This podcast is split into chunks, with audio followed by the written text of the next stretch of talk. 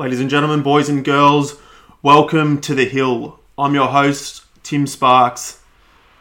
Here again for another episode. Thanks heaps for joining me. Uh, gee, there's a lot going on in the world at the moment, uh, especially down here in Victoria um, with this coronavirus. So I really hope you're out there uh, staying safe, staying well, and looking after each other. But at the same time, I hope you're enjoying your rugby league, and that's what I'm here to talk to you about. Your rugby league, my rugby league, our rugby league. That's what we do here on the hill. We talk about league. We love the code, we love the game, uh, and everything about it. So I've got a big show for you, uh, everyone. I'm going to uh, go through a couple of the games from last week. Didn't really think much of the footy, to be honest, last week, but I'll talk about that soon. Uh, we might do a little bit of a preview of next week. Uh, so that'll happen towards the end of the show. I've got a Tiger Corner for you, a proper fair income Tiger Corner, where I'm going to sink my teeth into how the Tigers are going uh, this week. Got a few shout outs, which is something that's happening now. Uh, I'm going to talk about rugby league shorts for about five minutes, so that's something to look forward to. We talk about the 1990 Kangaroo Tour a bit later on in the show. Plus, I'm going to go through some issues. All right, we've got a bit of stuff going on with Gould and V'landys and him working at the NRL uh, the bunker, some player movements, some sponsors, uh, stuff like that. That'll be covered, don't you worry. Uh, I've got the next installment of my least favourite teams to my most favourite team, so we're starting to get in the top eight here, uh, everyone. So maybe even a couple of surprises uh, in there for you. That's happening. Uh, and probably some more stuff too, alright? Just whatever comes to my mind, which seems to be happening now that I'm flying solo in this podcast. so yeah, a hell of a lot to get through. So I'm just going to start it off. I'm actually going to start it off by just telling you how my week's been. Because, uh, you know, by and large, it's been pretty good, but it's been a bit of a busy one for me because I moved house. All right, so and I've stayed in the same suburb. It's been pretty nice, just around the corner, pretty easy move.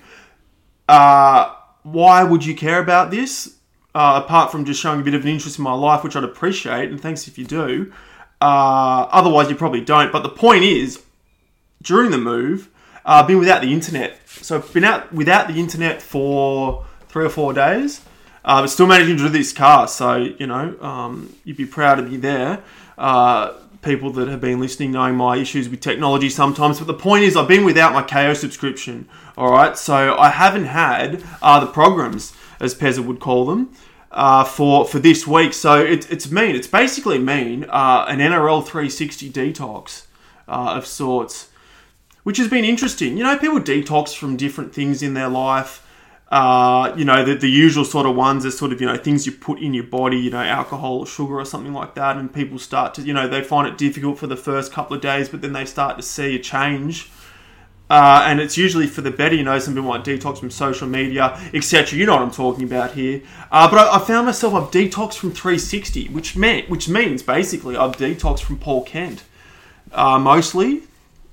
And yeah, it's sort of an interesting one. Uh, I really missed it the first night. Like on Monday, I was really unsettled. I know this sounds really cliche. It's like when people say I quit smoking the first three days is the hardest or whatever it might be. But this is actually my experience. Uh, I was really unsettled on the Monday. Like I, you know, sort of six thirty, seven o'clock rolls around, and I wasn't really sure what to do with myself. Uh, I don't even know what I did in the end. Like, I didn't watch other television. I think I just like cooked for a bit longer and uh, maybe tried to listen to some music or something like that. Uh, it was a bit strange, a bit different, but um, the next few days I sort of uh, yeah felt okay. So I don't know. Yeah, I, obviously, as soon as you know, old mate from my internet provider turns up tomorrow and clicks things into gear, uh, will be the real test. You know, to, to see if I've you know really given it up or anything like that. Not suggesting that I wanted to give it up, uh, but what I really hope I don't do is go back and watch them in reverse. Like I think that'd be a disappointing thing to do. Uh, because it just sort of begs the question. It got me thinking, like, how much commentary and how much opinion from the same kind of people do you need in your in your life, sort of day in day out about the code? Uh, and I'm not sure. I mean, I don't know what you guys think. I don't know if I, I know some people here are program watchers, uh, and it's you know it's a good thing to relax and unwind. Sometimes you've been at work, you've been doing things all day, and you can just sort of sit and zone out and chill out, which is maybe what you guys do with this podcast, and that's great too. Uh, but yeah, just it's just something I think about sometimes. Is you know we we we've got all this commentary, and I'm aware that if I, I keep sort of saying we don't need all this commentary, then this podcast might die in the ass. But I'm not suggesting that. But uh, it got me thinking. A few years ago, I went to like five days of a test match. I went to every day. Uh, I just thought something I wanted to do. Uh, and I realised as I was there, I was like, you know, I was sitting there with my mate, and we got into day three. So I was like, you know, we can watch this game without commentary you know, and it, it, you sort of get a different experience around what's happening. And we sort of realised that, you know, you don't really need people telling you about something all the time. Uh, and I don't know. I guess maybe that's something why I like going to the to the games uh, of league. That is, you know, it's sort of nice just to be able to sit there without commentary and just watch it. You know, for the game's sake, without you know because invariably these people usually they don't always have an agenda. I'm not going to say that, but sometimes they do. And even if they don't, just the, you know, I don't know how creative they are with their commentary a lot of the time. Anyway, uh, I've sort of rambled on a bit there, but the point is I've been without 360 in the programs, and I think the point is I'm doing okay. Uh, but it'll be interesting uh, once this internet connection gets uh, gets slotted back in. So that's that's been a, a, a part of my week. Yeah. Maybe you guys can have a think. Is it does it affect your show? You know, like you can't you can't do this now, but at the end of the show, end of the cast, that is, you might think, oh, well, you know, Sparks, you know, he had a bit more of um, you know, his own unique thoughts on the game. You know, maybe not as influenced by Paul Kenton and and Ben Ikin or Paul Rothfield or whoever it might be, Jimmy Hooper. Uh, or you know, you might think, you know, Sparks, you got to get back to the programs, mate. You know, get do your research you know really zone in listen to what's happening get yourself right across every issue of the code and the cast becomes better. So i'd love your feedback uh, at the end of this show uh, just in relation to that sort of stuff. Uh, so that's been a significant thing of the week. The other thing uh, i thought i'd mention a, a, rugby league dream i had. Uh, seems to be quite a common occurrence uh, for me at the moment. I know i mentioned the, the blake green cooper cronk one a couple of weeks ago but this stream was it was pretty good. I got to say. I think it came to me. Uh, I'm recording this on Thursday. I think it came to me on a Monday. It might have been either Sunday night or Monday night. I, I can't remember. But it was a, it was a bit of a beauty. So I'll, I'll just tell you what happened. I, I, found myself at like my original uh, childhood home in Gladesville. So the first, like we moved. I really had two childhood homes. Uh, one from sort of essentially my primary school years, and then one from my high school years. Uh, and the first one was in Gladesville, um, and that's where the scene was set in my mind as I was um, asleep. There I was, and there were sort of family, sort of past and present, or you know, as a footy show would say, alive or gone. Uh, there, there were sort of old family friends, and it was sort of like a barbecue party type thing that um, my family used to have uh, back in the late '80s, early '90s usually on grand final day in footy. There was I don't think we were watching any footy. Anyway, they were all around, which was great. Um, there was also like a few different people from my new cricket club uh, that I've been playing with for a couple of years down here in Melbourne. I don't know why they were there, but they were there. Uh, and family were just saying, "Oh, he's a really good bloke, and he's a good bloke." Anyway, that's not the important bit. The important bit was uh, in come the West Tigers, led by Michael Maguire sort of to like some sort of post match uh, function that, that they would do, like usually the leagues club or whatever. For whatever reason, uh, the post match function was happening at yeah my old uh, childhood home, and it was sort of mingling with some of the players. Uh, but Madge is a central figure in this Madge Maguire, uh, and he sort of gets up to give like the the address or something, you know, to, to thank the fans for coming or, or whatever they might do uh, at such an event.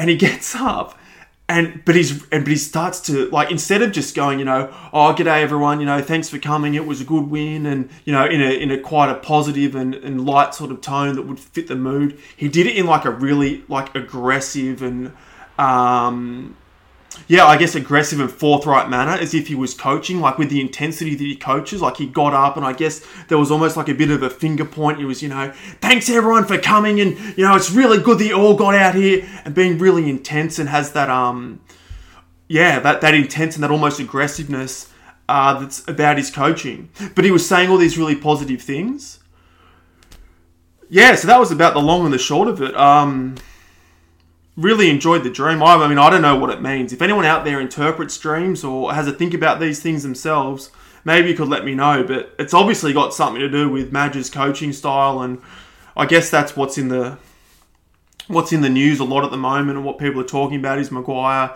getting the Tigers around. Or getting the Tigers out of the rut they've been in the last few years on the back of this coaching style. But anyway, that that was that. Um, always good to dream about league. I really like it. So uh, hopefully a couple more of them uh, before the next show that I might let you let you in on. But I'll carry on here. Uh, a couple of shout outs first. First shout out is to uh, to Big Nino, uh, an old mate of mine, uh, who's up there in regional WA, who called for a shout out not only to himself but to all the league fans in regional WA, up there around the Pilbara and Karratha region. Yeah, hello. Thanks for tuning in. Awesome to hear from you. And uh, Nino said that, you know, he's copping a fair bit of flack from uh, the AFL fans up there for being a Broncos fan. And, you know, I'd just say, if you're going to cop flack from AFL fans, just tell them to, to chill out, that it's okay. There's other codes out there, there's other sports. Just relax, you know. We like AFL as well. It's all good, you know. Uh, that's what I'd say. Nino, for your sake, I hope your Broncos come good soon. I really do. Uh, but you might have to wait till next year for that. Uh, another shout out to Drew Higgins, good friend of the show. The, the birth of his first son. Many congratulations, mate. And, in, you know, just sort of fitting and uh, around this cast was that he's called his uh, his son Clifford, uh, which is a great name. And uh, and Drew's a big Manly fan. And I think the birth happened the same day uh, that Pezza put up a footy card of Cliff Lyons uh, promoting last week's show. So I think there's something pretty awesome in that. So congratulations, uh, Drew, and welcome, welcome to the hill, Clifford. Yeah, welcome aboard. All right, if you want to do a shout out, if you if you've got someone that you want me to say hello to, if someone's doing it tough, I wanted people doing it tough, you know, getting through something at work. We're all doing it tough, but get in touch with me, and I'm happy to give you a shout out. Birthday, anniversary, whatever it might be just a hello, just a how's it going. I'm happy to do any of that stuff. Get in touch on the Facebook page, the DMs. You can DM our Twitter. If you've got my phone number, you can text me. If you want my phone number, you can inbox me. I might even give it to you. Always looking for new friends. Right, last week's footy. Let me have a look here. Parramatta 26, West Tigers 16. Now, I'll address that later on in Tiger Corner. That was a pretty good game. But you know what? I thought by and large, apart from that, there wasn't all that much to write home about as far as the footy went. You know, I know there were some good wins. Manly winning away from home, that's good. I guess the Warriors took it up to the Roosters. Maybe it wasn't a bad round after all. Sharkies beat the Dragons. Uh, Canberra beat Souths. Uh, I mean, that wasn't a great game, but it, that's I guess that's what happens this time of year, don't you think? You know, we sort of get into the middle of winter, fair few injuries. Uh, usually hit a lot of teams by now. I know we're usually dealing with Origin right now with players out, and it's just this time where it's you know I guess it's what they call the dog days, isn't it? Uh, where the good teams seem just to keep winning, you know, and they usually do it. You know, I guess similar to the way the Roosters beat the Warriors you know, wasn't convincing by any stretch, but because they're a good side, they just get over the top of them. Those good teams keep winning. Uh, and yeah, I guess the same way the Panthers beat the Gold Coast.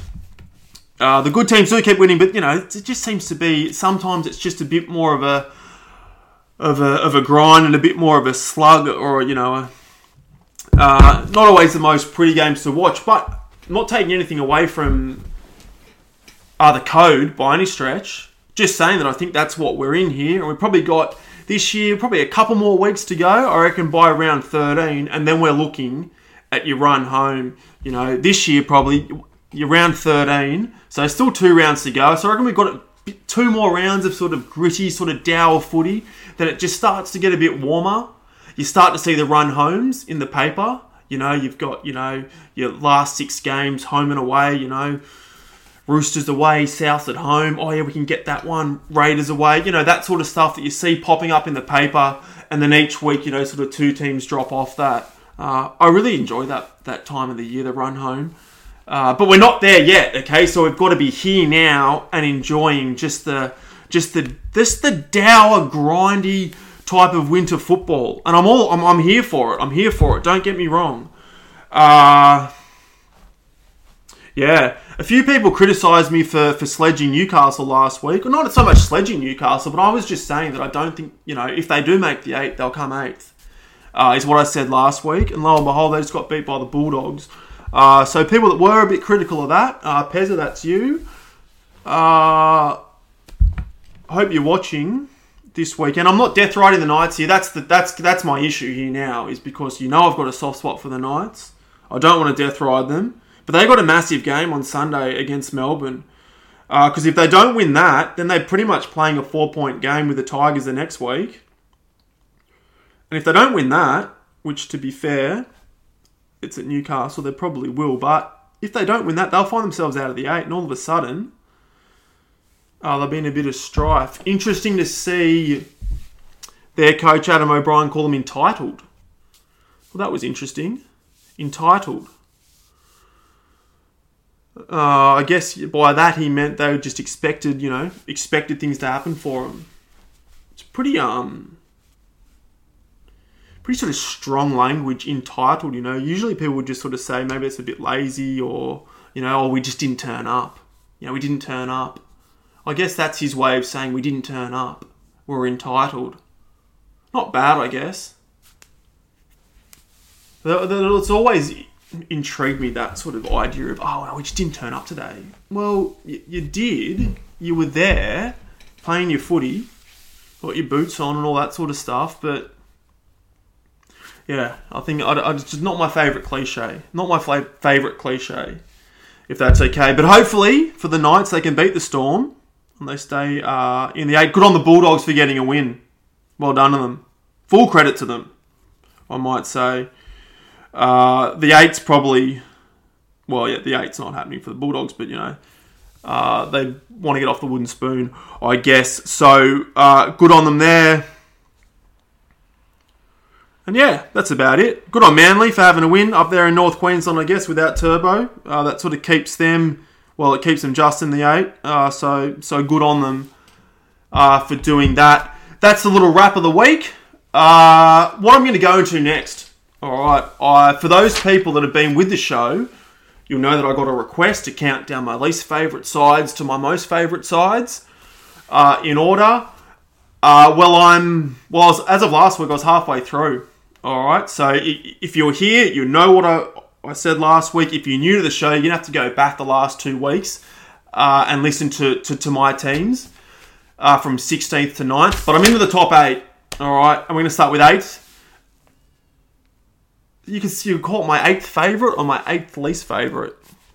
Is it half full? Is it half empty? I don't know. I'm going to say it's half full because it's the Cowboys, and I like the Cowboys. I like North Queensland. I spent I spent only about two and a half weeks a few years ago doing some work up in Townsville. Really liked the place. Really liked the place, and it's just heartland. It's rugby league heartland uh, up there in North Queensland.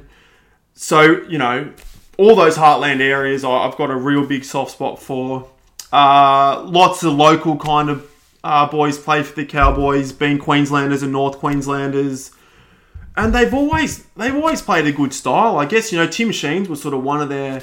I don't think he was their inaugural coach, but he was up there for a fair while, and he's probably left a bit of a legacy there with you know the way they play their footy, and it's always attractive. I mean, Matt Bowen and Jonathan Thurston, you know, playing off each other when they did and when they were in their in their sort of prime there, there was really not much better to watch. Uh, they're going through a tough spot at the moment, but I'm sure they'll I'm sure they'll get out of it uh, moving forward. So yeah, I really like the Cowboys. Now my seven to five, people are going to think, oh, what's you know what's he doing this for, and you know He's trying to make a statement with it. Just bear with me. I'm not trying to be too controversial about it, but seventh is the Bulldogs. okay, now you, you're thinking, oh, what's he talking about? He always sledges the Bulldogs. He says he hates the Bulldogs. He doesn't want, you know. Now, the whole thing about the Bulldogs is, yeah, I don't like them. All right? I do hate them in some ways for what they did uh, to my team in the 1988 grand final. All right? I've always carried a resentment towards them. But in sport, you need that. You need heroes and villains. And for us, the Bulldogs are the villains. I'm sure my team, the Tigers, I'm sure there's lots of people out there that don't like the Tigers for lots of different reasons. Lots of people in 2005, you know, that either had a punt on the grand final or they're a Dragons fan or whoever it might have been, didn't expect the Tigers to win. They're going to dislike us. That's great. That's cool. That's what it's about. We need that. That's why the Bulldogs get into my top eight. And you know what? Like, if I was a Bulldogs fan, I would love it. Like, it's just, there's so much um, history, tribalism to the Bulldogs, extremely passionate fans. Uh, and they just, they have a culture. They're one of the rare clubs that still have a culture. You know, they still want to have a big bruising pack of forwards. Um, and and make that the focal point of their their their game. They've done that always, you know, and I really like that. Uh, and I respect that about them. But I don't like them. But they're still seventh. Hope that all makes sense. Sixth is Souths. Now, traditionally, as a Balmain Tigers fan growing up, we didn't like Souths because they stitched us up back in 1909 or 1910 or whenever it was. Uh, when there was a gentleman's agreement to forfeit, to not play the grand final out of protest, because I think they put the grand final on as a curtain raiser to a test match and the South and the Tigers players shook hands and said, "No, that's bullshit. We're not going to do it." Uh, South stitched us up and went onto the field, kicked the ball, and uh, won the grand final. I guess when you look back at it, it's pretty funny. Uh, and good luck to them. But you know, we you, you, couldn't like South growing up. There was a '69 grand final where basically the Tigers pretty much sort of lay down for most of the game. Uh, so the history books say. Uh, there's further rivalry gathered through that. Mario Fenech and Benny Elias used to go at each other in the 80s when both sides were quite strong. Uh, and I was just getting into the code, so there was that. Um, a little bit of dislike, but again, you need it, you want it. That's what it's all about because it's just footy. We don't actually hate them as such, you know. We don't hate them as people, but you know, as far as the footy goes, there's a rivalry there, and we like it. But you know, to be fair, they probably should be higher up than six Souths because they stayed strong uh, around the Super League time. They didn't merge. Uh, they sat out that year of the comp where they weren't in, and they came back as a unit, as not as a unit, as a club, uh, as a foundation club. And you've got to respect that. And they stand for they stand for a lot. Uh, they st- they stand for that, you know, uh, working class uh, South Sydney area around Redfern, out to Maroubra, to Matraville, all those places. They've got a great um, history with Indigenous players, uh, which they celebrate. I love the black rabbit that they wear uh, as their alternate strip. There's lots to like about the bunnies. There's a hell of a lot to like about the bunnies. Uh, and fifth is Manly. How the hell have I put Manly above Souths? I don't know. I wasn't. I wasn't here. I'm not trying to create clickbait headlines either. Here, if anyone's thinking that, I'm. I'm just just trying to let you know what goes on through my head. I put Manly there, so I'm going to have to keep it. Oh, that can't be right. I'm going to switch it. South's the fifth and Manly is sixth. But again, with Manly, I've said this before. You know, I know it's traditional and I guess, um, well, fashionable is not the right word, but yeah, there was hatred around Manly. They were the Silvertails around the 70s. Uh, they used to pinch all the players from Wests and Parramatta. Uh, you know, they lived on the beach in nice houses and won lots of games and won lots of competitions. Now, they were strong in the 90s, I guess, when I was growing up. But then they went through a bit of a lull, and I don't know. They're just, to me, especially these days with the Trbojevic brothers, I actually don't mind DCE. I know he gets a bad rap in a lot of places. I don't mind the bloke. I'm uh, happy to say it. Uh, they got bloody half the West Tigers side that former West Tigers players, but that's by the by. Uh, but again, they're a team with culture. You know, the, the, they thrive off the fact that everyone hates them. That galvanizes them even more. Uh, you know, they're their own community up there on the northern beaches, and that's cool. I get why that is because it'd be a bloody nightmare to get anywhere else in Sydney uh, without a train. So, yeah, good luck to them, old Manly. Uh, and you know, again, yeah, you like I like I like rivalry. You know, uh, I like. There's always got to be a team that everyone sort of hates anyway, uh, and they wear it. They wear it well. Old Manly. So so good on them. but they're sixth, not fifth. Okay, so Cowboys eight, Bulldogs seven, Manly six, South fifth.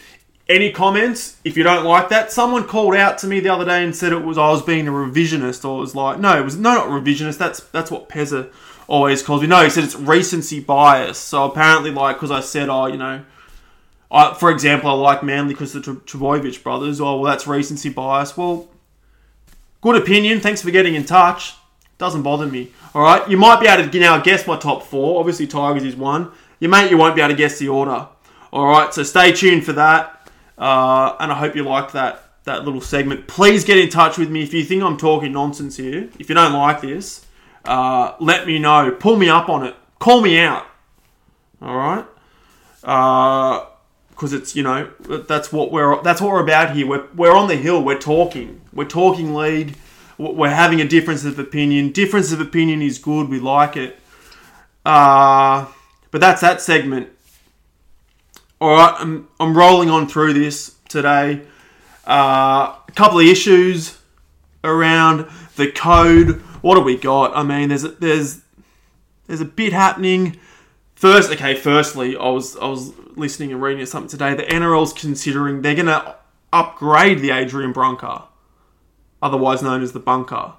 Now, a couple of weeks ago, I thought we were talking about getting rid of it because it was costing them millions and millions and millions of dollars a year uh, I'm reading an article here saying the NRL is considering using the use of skeletal traf- tracking to pick up forward passes as debate continues to rage about the merits of keeping the controversial multi-million dollar Adrian Bunker. Honestly, I've stopped. I stopped reading after that. Like, the fuck's a skeletal tracking, and why are we using it? I thought we were starting to get the idea that the whole the problem, part of the problem with the game was being over refereed. The professionalisation of the referees was doing harm to the game because they were nitpicking at everything without just trying to, you know, uh, allow the game to flow and let the players decide the the result for itself. And now we're going into skeletal tracking. I mean, honestly, it's it's not it's not it's not why people loved the game for so long and were interested in the game, and it's not why we're still interested in the game now. You know, to get everything right, to get every decision right. Like you can't show me. Think of the best games you've ever watched, or whatever they might be. Was it on the back of every decision being perfectly right? Of course it wasn't. If what it was, it was probably off the back of a couple of things going your team's way. For once you know, for a change. That's probably what you said as you called out. You know, thanks for the thanks for the uh, for the penalty. For it nice to get a penalty for a change. Surely, you know, that's what the game is about. It's about you know having a bit of fun with it all, debating whether it was a try or was a forward pass or whatever. Not getting everything right because the bunker doesn't get everything right anyway. But I think you see where I'm going with this. Skeletal tracking. Bloody hell. Uh, that's not great. Speaking of things at the NRL, apparently V'landys wants Gould in there. I think is is that what's going on? Uh it's sort of. I'm pretty sure that's what. V'landys wants Gould, or other people want Gould. I'm just trying to pull the article up here. V'landys says he does want him. He said he'd be crazy not to have him. Uh, that's right. It was Phil Rothfield that said he was bluing uh, with V'landys for the first time over Phil Gould being going into the NRL. All right, sorry, that probably all sounded a bit confusing. V'landys wants Gould to go in as a consultancy in a consultancy basis, uh, whether it be pathways, whether it be referees, whether it be the Adrian Bunker, whether it be play development, something in there because he's got such a knowledge uh, of the game. And it was Phil Rothfield that said that's a silly idea because Gould will, will ruin it all. Uh, that's good, I guess. Uh, good that Rothfield's bluing uh, with V'landys, and I guess he'd be bluing uh, with Gould as well. I don't mind the word blue for a fight. I think that's pretty good. Uh, I mean, I don't know about Gould to be honest. The weird thing with Gould is is that he rubs me up the wrong way a lot of the time. but I basically hang on almost every word he says when he's talking, which is really strange. Which means I respect him. Uh, as a coach, I respect his opinions. But there's just something about him. I'm not sure. I'm not sure about Gould. I mean, realistically, I know he did some stuff at Penrith. Okay, I know he set up some pathways and set up some development systems and their centre of excellence. I get that. But I mean, fair income, like he, he got it off the back of, you know, a couple of hundred thousand poker machines at Panthers, and then he got then he got other money that was Packer money. I'm sure of it. You can fact check me on it on that if I'm wrong. I, I don't know exactly how I got it, but I'm sure that's what happened. Uh and then yeah, you know, invested it, I guess, you know, into into the football club, which is good. But I mean, seriously, like anyone would be able to do that uh, with that amount of gambling money. Uh, you know, it'd be about now. Usually, what Panthers are coming second to be about now that Gould would sack the coach, wouldn't it? At Penrith, that that's what happened to um, Griffin, to maybe to Cleary the first time. Uh, to, to other people as well out there. I don't know. Anyway, uh, to me, it just doesn't seem like Phil Gould has really won anything since 1991 as far as club stuff goes. I know he came back and did some Origin stuff there.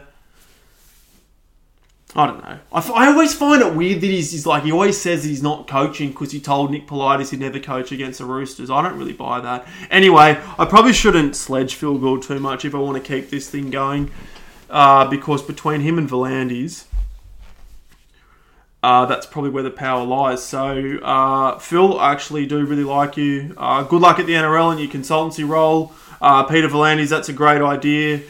Uh, and yeah, the NRL will be bigger and better uh, for it. Phil Gould, great, great football mind, great rugby league brain. keep up the good work there. the Bulldogs, they got a sponsor. Good on them. Good luck to them. Now, I said a couple of weeks ago, a thing they needed to do was get that sponsor onto the tummy. Uh, I suggested, what did I suggest? Like Belmore Butchery or the Lakemba Fruit Shop or something written in, and I wanted it in red. I just think the red sponsor on the blue and white jersey, there's something about it that looks good. I like it. Uh, but they've gone with Laundy Hotels, uh, which is good. Good on them. Uh, I, okay, full full disclosure here. I the only reason I've heard of those uh, Laundy families, of course, I think it was Stu that like went onto the Bachelorette with Sophie Monk uh, a couple of years ago, and I just remember seeing him then. He was like one of the richest blokes uh, in New South Wales or in Australia or whatever. Apparently, his old man's a big Bulldogs fan. The family's big Bulldogs fans. Uh, all the old Bulldogs players used to drink at their pub in Bass Hill or something like that. I think it's good. Uh, I love it when uh, fans, I guess, of clubs end up supporting uh, their club via sponsorship. You know, I was listening to someone talk about like, oh, why would you ever like privately own like a, a football club because you never make money on it? Of course, that's not why you're going to do it. If you're look, if you're looking to like either sponsor or buy uh, a sporting team, you're not doing. You've got that much money anyway for starters. Uh, do it because you love the game, because you love the club, you know, like what Russell Crowe did with South. He doesn't make any money off South. If anything, he loses it, but he loves it so much um, that he gives his money to it. So good on the, I think I'm pronouncing it right, the Laundy uh, family. Blue Riding with the sponsorship. I guess that's good. Uh, would have preferred red. But um, hey, it's not my jersey. I'm not a fan. So, you know, I'll stay out of it. Uh, good luck to the Bulldogs. I know there's a few fans of the Bulldogs out here. As you all know, that club doesn't stay down for long, so I'm sure we'll be back. I guess Barrett to the Bulldogs as well. That's going to look weird uh, for me, Trent Barrett in a Bulldogs uh, shirt. You know when like that? You know when like players transfer from year to year, sorry, from club to club throughout the years, it's always weird when you see them in a in a different jersey. Like Josh Reynolds, I, I'm sorry, but he just still doesn't look right in a Tigers jersey. Uh, for mine, I just still see him in that sort of blue and white. Uh, you know, Tedesco's starting to look all right in a Roosters jersey, I guess, which is sad, but it's true. Uh, but you know, Barrett in a Bulldogs like he's gonna in a Bulldogs polo or something or a Bulldogs hoodie. I think it's gonna look weird because every time I look at uh, Barrett, like I just see him in red and white. Like I can't really see him in anything else. I just if if someone says, "Oh, oh, you know Trent Barrett," the first thing I think is just the white red V. You know, I know he played a lot of Origin, but I don't go to Origin straight away. I go straight to the Dragons, and I can't sort of shake it. And it's weird if he's meant to be the best coach on the market these days. It's funny that the Dragons didn't try and get him. I would have liked that. Anyway, best of luck to you, uh, Trent and the Bulldogs, and to the Laundy family. Uh, if you if you're all listening, best of luck. Uh, of the Gold Coast, well, I mean that's fair play to the Gold Coast. Good on him. That's he's probably if he's if he wasn't the best player off contract, and I don't know who was. He was the best player off contract. Uh, crazy, crazy, crazy times uh, for the Broncos. You know, for someone to turn down the Broncos and go to the Gold Coast. Uh, I know it was for money, and absolutely good luck to him. Uh, but I think he's got friends there. I think he. I don't know if he went to Keebra Park, but he went to one of the schools on the Gold Coast. I know he's got mates with um, within the playing group at the Gold Coast, so that's pretty cool too. Uh, do people know that Justin Holbrook, their coach, I only found this out a couple of weeks ago. I found this out on like this sports psychology podcast that's run from, out of England uh, by like a former uh, soccer coach. Yeah, that Justin Holbrook has the best, the highest winning percentage uh, in the Super League of all Super League coaches. like 82 or something crazy like that. 82% of his games he wins. That's that's outrageous. Uh, so he's a really, really uh, good coach. Um, so it might be time for us to start getting, you know, starting to wrap our heads around the Gold Coast being good. Which I don't know what that looks like. Uh, it's been a while since we've sort of seen that. I don't know. I don't know if I like that, if I'm looking forward to it. I don't know, but I guess that's what we're starting to, to, to consider, um, to think. So, yeah, if you're out there, start wrapping your head around it. How do you feel about the Gold Coast becoming good? I don't know. I don't, I don't, I don't know. There's nothing against them. Like, I don't, I'm, I, I'm not dreading it.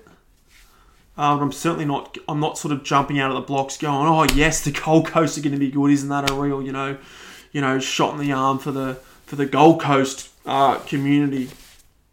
I don't know. That's just me you disagree, if you are excited for it, tell me. Get in touch with me. Please. All right, here it is. I promise you a bit of Tiger Corner. There wasn't much of a one last week. Uh, so here it is. Hopefully, Pezza has got the music going. And let's bounce into this and talk everything Tigers uh, for a good couple of minutes. Just going to pull up the match review. Uh, I was really looking forward to last week's game, despite it being on a Thursday night, which you know I don't like. I was really looking forward to it. You know what? I don't think it really disappointed. Like, I, I really think the Tigers came out and they they played like to the best of their ability. Uh, I was concerned uh, in their attack. I thought they'd sort of matched it around the middle, which they did, uh, which we saw, which was really good. Um, but it was just their attack that's just really, it's not quite there at the moment. Um, I've seen in the last few weeks, and I guess it's because we're using so many different halves uh, pairings at the moment. Uh, you know, and I, yeah, I think they should just stick with Marshall and Brooks in the halves for the rest of the year, and just and just see it out. Um, but I don't know. I mean, yeah, Maguire's gone with Walters again uh, this week with Marshall and Brooks on the bench. Uh, but yeah, I mean, realistically you're not gonna you're not gonna really be pushing up the top of the ladder if you're going to keep chopping and changing your halves like that. So that's something they got to do. Um, but I'm sure Madge will get there. I'm sure Madge will get there with it. Stuff I liked about the Tigers was the form. I mean, Russell Packer was great, wasn't he? Uh, he's been really good the last couple of weeks. Shawn Blore was outstanding. You know, I've been talking him up a little bit here on the cast this year, and lots of Tigers fans have been excited about it. Gee, he looked, he looked excellent. I thought. Um, haven't uh, Josh Reynolds and Benji Marshall both said that that was the best debut from a forward they'd ever seen. I think, which is a big call. Um, but maybe fair. Like he just, it's not often that you see a forward come on uh, and then just start, you know, hitting and winning, um, I guess, collisions and contests uh, with a really experienced and um, hardened uh, NRL forward pack. The last time I saw someone do that was when Daine Laurie uh, played for the Tigers, probably back in 08 or 09, and he took on Civoniceva and Webcke uh, up at Brisbane and just gave it to them. Uh, which was really really cool. So I don't know if people remember him, but um, yeah, Daine Laurie was like an indigenous guy with um, black dreadlocks and just a, a, weapon and was just fearless. Um, but he was a bit different because I think he, he debuted when he was about 24 or 25 and had played heaps of sort of country footy and things like that. Uh, Shawn Blore is just, I think he's 18 uh, and was out there taking on uh, Nathan Brown and those guys, which was really good. So, really, really excited about that. Uh, look, I'll talk about the the Ryan Matterson uh, hit, I guess, or the, the Ryan Matterson incident, um, because I want to, but also um, Michael on Twitter, Clarky M76. No, he was talking about Thursday night footy. Uh, it was someone else, Michael Henry, I think it was. Sorry, another Michael. Um, trying to pull it up here. Try to save these properly. It hasn't worked. Uh, apologies for this. Yeah, Michael Henry. Wondering at what point, if at all, during or since the collision with Packer, did you feel the slightest pang of concern or sympathy for Matterson? Uh, the answer is yeah, I did. Uh, mostly because I just find it difficult seeing guys get hit in the head, uh, particularly about what we know about concussion these days. So that sort of stuff you do worry, and I don't. I don't like, yeah, I d- I don't think it should be celebrated necessarily knocking someone out. I definitely think it should be celebrated when you get one over someone in a contact, because um, that's the game. Uh, so it was pretty cool to see. I mean, Ryan Matterson has talked a fair bit of shit. Uh, he did, although he denies saying that he never said, "Oh, you know, the Tigers won't win a grand final." Uh, he did get on social media a couple of months ago uh, and call the Tigers out for letting Corey Thompson go. Uh, and he's carried on a bit, and he's he's the one that keeps saying, "Oh, I want everything to stay confidential." You know, Ryan, just come out and say why you left the Tigers. It was for money. Simple. Just come and say it, mate. Say it and move on with your life. Uh, you know, so he doesn't he doesn't get much sympathy from from me in that respect. Uh, and it was pretty funny to see Packer smash him, but not only that, but absolutely sledge the shit out of him um, as he did it. Uh, which means there probably is a bit of bad blood there between the players uh, and Ryan Matterson. Uh, but yeah, I just you know, I, I would have, yeah, I didn't like, I didn't like the the, the concussion side of it. Um, if that answers the question, but just very quickly, I digress very quickly. The person Ryan Matterson had the big problem with is Ivan Cleary. This is the thing about these coaches, particularly Ivan Cleary walking out on the club. What's happened is Ivan Cleary signed Ryan Matterson uh, for a three year contract or whatever it is. And I'm sure they had a conversation where he said, "Yeah, mate, I see. Where do you want to play, Ryan? Like, what? Where do you want to play? What's? How do you see yourself positionally?" Matterson would have said, "I feel like I'm an edge forward. Really like getting out there. You know, using my hands, using my footwork, uh, and being on an edge. That's what I want to do. I want to be the best edge player in the competition." Cleary said, "Great. That sounds fantastic. Let's do it. Over you come." Nine months later, sends the whole group a text message. Sorry, boys, I'm not coaching anymore. That'll do me. See you later. Uh, then Maguire comes in and says, "No, Ryan, you're a middle. That's that's how I see you. That's what you need to do for the team." Uh, and so, from Matterson's perspective, I can see how he would be pissed off there uh, if that's what's happened. But the person that he should be getting the shits with is Ivan Cleary. So anyway, that's that's that's the stuff on on Matterson. Uh, moving forward, all right, because we've got to move forward. We can't look behind too often. We've got the Warriors uh, at six o'clock on a Friday night at the Sydney Cricket Ground. What on earth is doing? Like seriously, like you think it's a weird time in history? I'll repeat that. The West Tigers are playing the New Zealand Warriors at Friday, on Friday at six o'clock at the Sydney Cricket Ground. Whilst at Leichhardt Oval, I think it's the Force bloody playing the Brumbies or something like that. So oh, I don't even know where to start on that. Uh, but you know, it's it, the Tigers have just got to win it. Simple as that, uh, and they should win it. and they're slowly becoming a team that is starting to beat the teams that they should beat, which they haven't always done. Uh, so look, I think you know, I think, I think we'll get it done. I actually think the Tigers might put a score on here. I know that I'm saying that their attack is a bit um, clunky, uh, as a lot of uh, commentators would say, but yeah, I just you know the poor old Warriors are struggling. And, and the Tigers have been able to put some teams away uh, this year. So uh, Harry Grant will have another good game. Great to see Alex Twal back. Uh, that's really, really good. Uh, Mikaele's back as well, which is excellent. All right, so I, I, just I like the look of the bench now. Like Sam McIntyre looks like a really tough young player. Uh, Tom Mikaele, Luke Brooks, Shawn Blore. That is a good looking bench uh, for mine. Uh, Josh Aloiai's playing really well. Uh, and I like to see, yeah, I like to see Garner just really running those holes as well. Um, yeah, and I think I think we'll do well.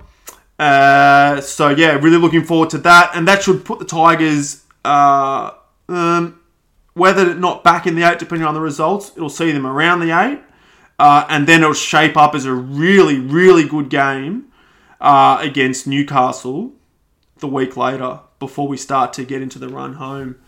Uh, so that's Tiger Corner. Go the Tigers. I uh, hope you enjoyed that. Uh, where are we here? Getting towards the end of the show here, ladies and gentlemen. Hope you're enjoying it. Uh, yeah, thanks for sticking with me. And I'm into your questions here. What do we got? Um, oh, yep, did the Matterson one. Sam Perry. Hello, Sam. How are you, bud? Uh, what do we got here? I'd love some Joseph Suaalii analysis. Let's go deep in the shameless public squabble over the commercial value of a teenager. Is he better off single handedly reviving rugby union and delivering our country the Bledisloe it craves, or running as a decoy in rigid second man plays for the Bunnies? Cheers. Well, those sort of second ha- second man block plays have sort of become a bit of a thing of the past, Pezza, with the with the sort of new rules in the six again, uh, becoming a bit more eyes up footy. So uh, especially under Wayne Bennett, who sort of generally encourages his eyes up footy. Uh, might be doing a fair bit more of that rather than running the decoys. Uh, something to think about there. But is he better off reviving Union single handedly to get to get a Bledisloe? I think he's going to need a hell of a lot more help. Uh, I'd like to see him do both, and not at the same time. I'd probably like to see him start off in Union and then come across to League. That's what I'd like to see. Start off in Union, get us a Bledisloe, uh, get that code going well again, and then come over and show you wares when you're about 23 or 24. Uh, Neil Disc, Dix sorry, asks, is the Kangaroos 1990 series against Great Britain the best rugby league ever seen? Great question. Uh, put simply, yeah. Yeah. I think it is. Um, I mean, you look at the the Australian side. Like, here's the Australian side for one of the Test matches. It goes Belcher, Shearer, Meninga, Daly, Ettinghausen, Lyons, Stewart, Roach, Elias, Lazarus, Sironen, Lindner, Mackay. On the bench, Cartwright, Mark Sargent, Des Hasler, Greg Alexander. Fantastic. I mean, what a team. And then to think that they didn't win every test match in that, you know. Um, Great Britain won the first one. 1912, I think, uh, is what happened. Chris jo- Chris Johns in the wing against Wakefield. Yeah, like Kevin Walters playing in the centres. Uh, David Gillespie's there. Mark McGaw couldn't get a start in the.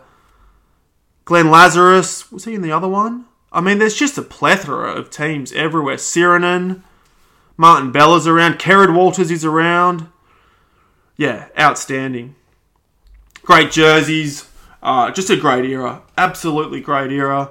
Um, thanks for the question. Oh, and on to that as well, actually, there was a second question. Would Darren Smith still wear Reliance headgear if he played today? I'm sure he would. He'd have to. Uh, yeah. Never really was comfortable seeing Darren Smith without the headgear. Uh, but good question. Thanks for getting in touch. Uh, and Sam Perry asked me what are my favourite shorts in rugby league. Uh, look, that's a great question. I said I was going to spend five minutes on that on this. I'll see how I go here. Um, look, I love league shorts. Like it's just my. I almost love shorts more than jerseys. I don't know why. Um, but look, I've just written down in no real particular order uh, some shorts, and I think it was um, James Payton. I think got in touch and said, "I'll get you started off with the uh, um, excuse me, the old Australian ones, the green and gold from sort of you know I think it was a Wally Lewis era." Um, uh, shot, and they they're definitely in the conversation. I liked. I'm pretty sure there was a forex uh, sponsor on the uh, green and gold shorts at, at, a time. I think that looked really good. Uh, just a bit of red on there. Um, yeah, oh yeah, look at them, Wally Lewis. I think yeah. It's so you you've got the the green with the sort of three or four yellow stripes down the side of it. Fantastic. Um, I really liked the white Manly shorts, sort of talking like this would have I would have been a throwback, I guess, to the seventies. Uh, but they sort of replicated them in the eighties and nineties. Just your just your standard white shorts with a little bit of maroon down the side. Uh, just really complemented uh, that sort of uh, dominant uh, maroon jersey uh, really, really well.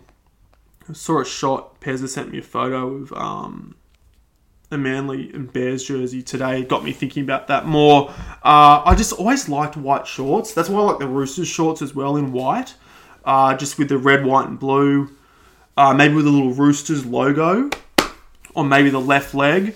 Uh, I was always into uh, New South Wales Origin shorts, just the the dark blue, the navy blue on the on the I guess is it royal blue. Just like that contrast, always seem to work. And you know, with the, the, thing about those shorts is, is like you know, if you're kicking around like junior footy, or you know, when you're sort of you know playing yourself as a kid, you'd see like, um, I think I played against this team in Dural, like sort of what would that be? I don't know. That's northwest Sydney, I guess, up, past Cherrybrook, and they were red and um, oh, sorry, they were green and gold, and it always spun me out. It's like why these guys? And I'm like seven or eight um, why are these guys playing in Australian kit? Like, it doesn't make sense. Um, why did I start talking about that? Yeah, that's right. But and, and you know, you'd see blue and white. Like if you played Brothers or something like that, you'd see the blue and white. You know, um, I mean, not, anyway, you know what I'm sort of saying here. But I, I never saw the the royal blue and the dark blue that New South Wales did. It seemed like it was really reserved uh, for New South Wales, and no one else could touch it if you've seen it out there, pick me up on it. Maybe it just was in the competitions that I played in that I never came across it. Um, but it always stood out to me, as did the, the Rooster shorts, I said. Uh, but I think my favourite shorts were the, the Parramatta Eels one. And you know I don't like Parramatta. Um, but these are much I like shorts. Like I just loved the the yellow stripe down those blue shorts. It just worked really well.